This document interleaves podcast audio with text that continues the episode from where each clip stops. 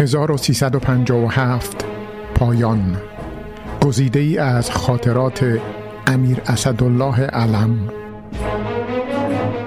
یک شنبه 22 اردیبهشت 1347 مقداری راجع به سپهبد تیمور بختیار صحبت فرمودند.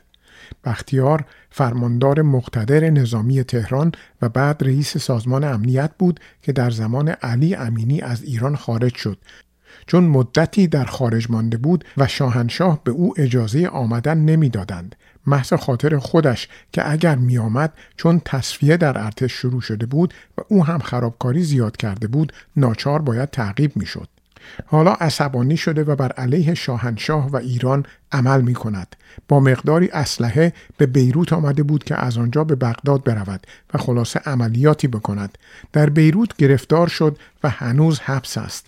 شاهنشاه امیدوارند بیروتی ها او را به ما برگردانند چون در ایران قیابا محاکمه شده و اموالش مصادره شده است. آن هم اخیرا شد که این احمق دست به خرابکاری هایی در خارج زده بود. کتابچه انقلاب ایران را چاپ کرده و این آدم دزد قاتل بی همه چیز حالا می‌خواهد مردم را به انقلاب وادارد.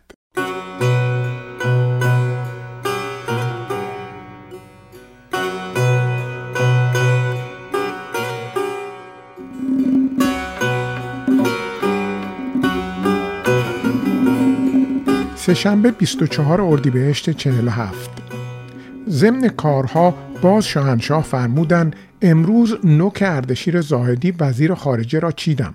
سفیر ما در مسکو گزارشی به وزارت خارجه فرستاده بود و گفته بود رونوشت این گزارش را برای وزارت دربار خواهم فرستاد.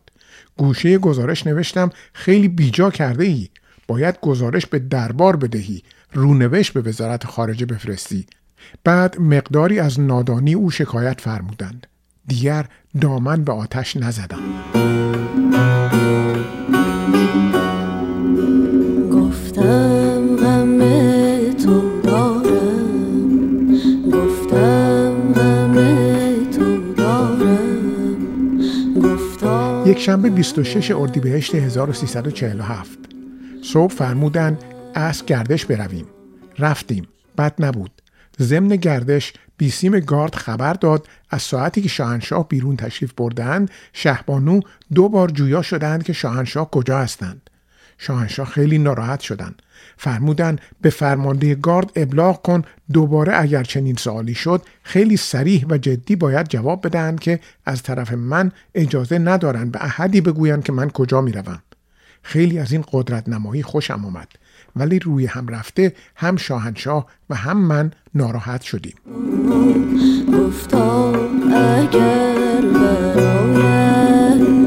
گفتم که من شو گفتا اگر برایت سهشنبه هفت خرداد 1347 صبح به کارهای جاری رسیدم. بعد شرفیاب شدم. شاهنشاه فرمودن زمین هایی که بین بعضی مستخدمین تقسیم کرده ای پس بگیر. من خیلی ناراحت شدم. عرض کردم دیگر آبرویی برای وزیر دربار باقی نمیماند. فرمودن بد تقسیم شده. عرض کردم ممکن است ولی شده و حالا آبروی من از بین می رود. بعد دیگر مستخدمین تره هم برایم خورد نخواهند کرد. شاهنشاه عصبانی شدند. من هم ناراحت. بعد مطالب دیگر را عرض کردم. البته با حال نامناسب.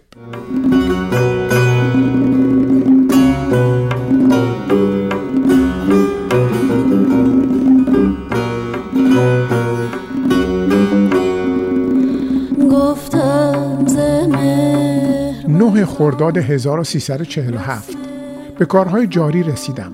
بعد شرفیاب شدم. شرفیابی طولانی شد. راجع به زمین های کارمندان مجددا عرض کردم. رد شد. بسیار ناراحت تر شدم تا جایی که مدتی به جر و بحث گذشت. عرض کردم فرض کنید من اشتباه کردم و به چند نفری اشتباه زمین دادم. اولا برای دیگران هم زمین گرفتم و دیگر شکایتی نخواهد بود. ثانیا شما باید وزیر دربار خودتان را تقویت فرمایید که کارم پیش رود. فرمودند خیر. چه دلیل دارد من کار اشتباه تو را صحه بگذارم؟ عرض کردم به همان دلیل که من هم خیلی اوامرتان را به علت آن که به شما علاقمندم اجرا می کنم. مفهوم دیگر این عرض من جسارت آمیز بود یعنی اینکه اشتباه است و من اجرا می کنم. شاهنشاه خیلی حوصله فرمودند و به من پرخاش نکردند. بعد شعر سعدی را عرض کردم که قدری از این جسارت من بکاهد و آن این است که رئیس قافله را هم تقافلی باید که بی نصیب نمانند قاطعان طریق. مفید واقع نشد. رسم وفا بیاموز خوب رویان. باز هم 9 خرداد 1347 راجع به دانشگاه ها مذاکره شد. فرمودند باید یک رفرمی بکنیم و به دانشجویان قبل از آن که خودشان بخواهند حق اظهار عقیده در امور دانشگاه بدهیم. عرض کردم سال گذشته این برنامه را در دانشگاه پهلوی فرستادم تصویب نفرمودید. از بس شاهنشاه با انصاف است فرمودند مثل اینکه اشتباه کردم نظر شما صحیح بود.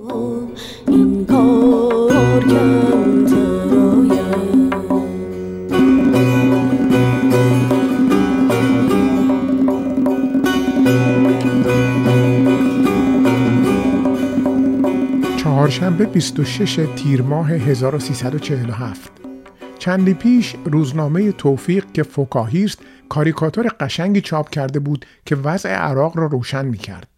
عکس یک مرد و زن عراقی را کشیده بود که زن داشت رخشویی می کرد و مرد آفتابه به دست به طرف مبال می رفت و به زنش سفارش می کرد که اگر تا وقتی من در مبال هستم کودتایی اتفاق افتاد در بزن و به من اطلاع بده واقعا وضع عراق بعد از کودتای دوازده سال قبل که بیچاله ملک فیصل و نوری سعید با آن وضع کشته شدن به همین صورت درآمده است.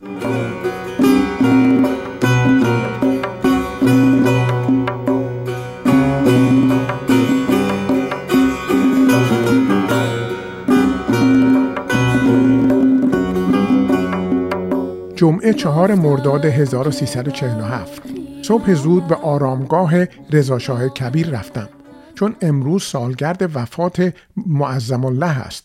عده بیشماری مردم برای ادای احترام آمده بودند. خاطر آمد روزی که رضاشاه درگذشته بود می‌خواستیم در تهران ختم بگذاریم.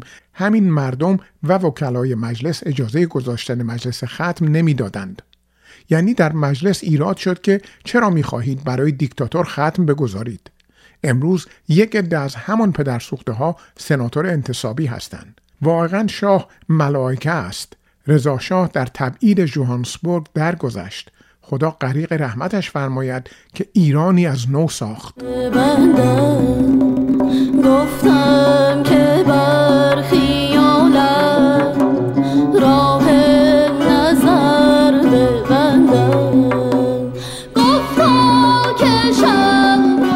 28 امرداد 1347 صبح به کارهای جاری رسیدم. سوک چانلو سفیر کره جنوبی از من ملاقات کرد و هدیه مزهکی برای من آورد. دوای مردانگی. ظهر نهار با دوستم خوردم ولی خوش نگذشت. بسیار بد اخلاق بود. زنها همه یکسانند. به محض آنکه سوار بر آدم شدند خودشان را گم می کنند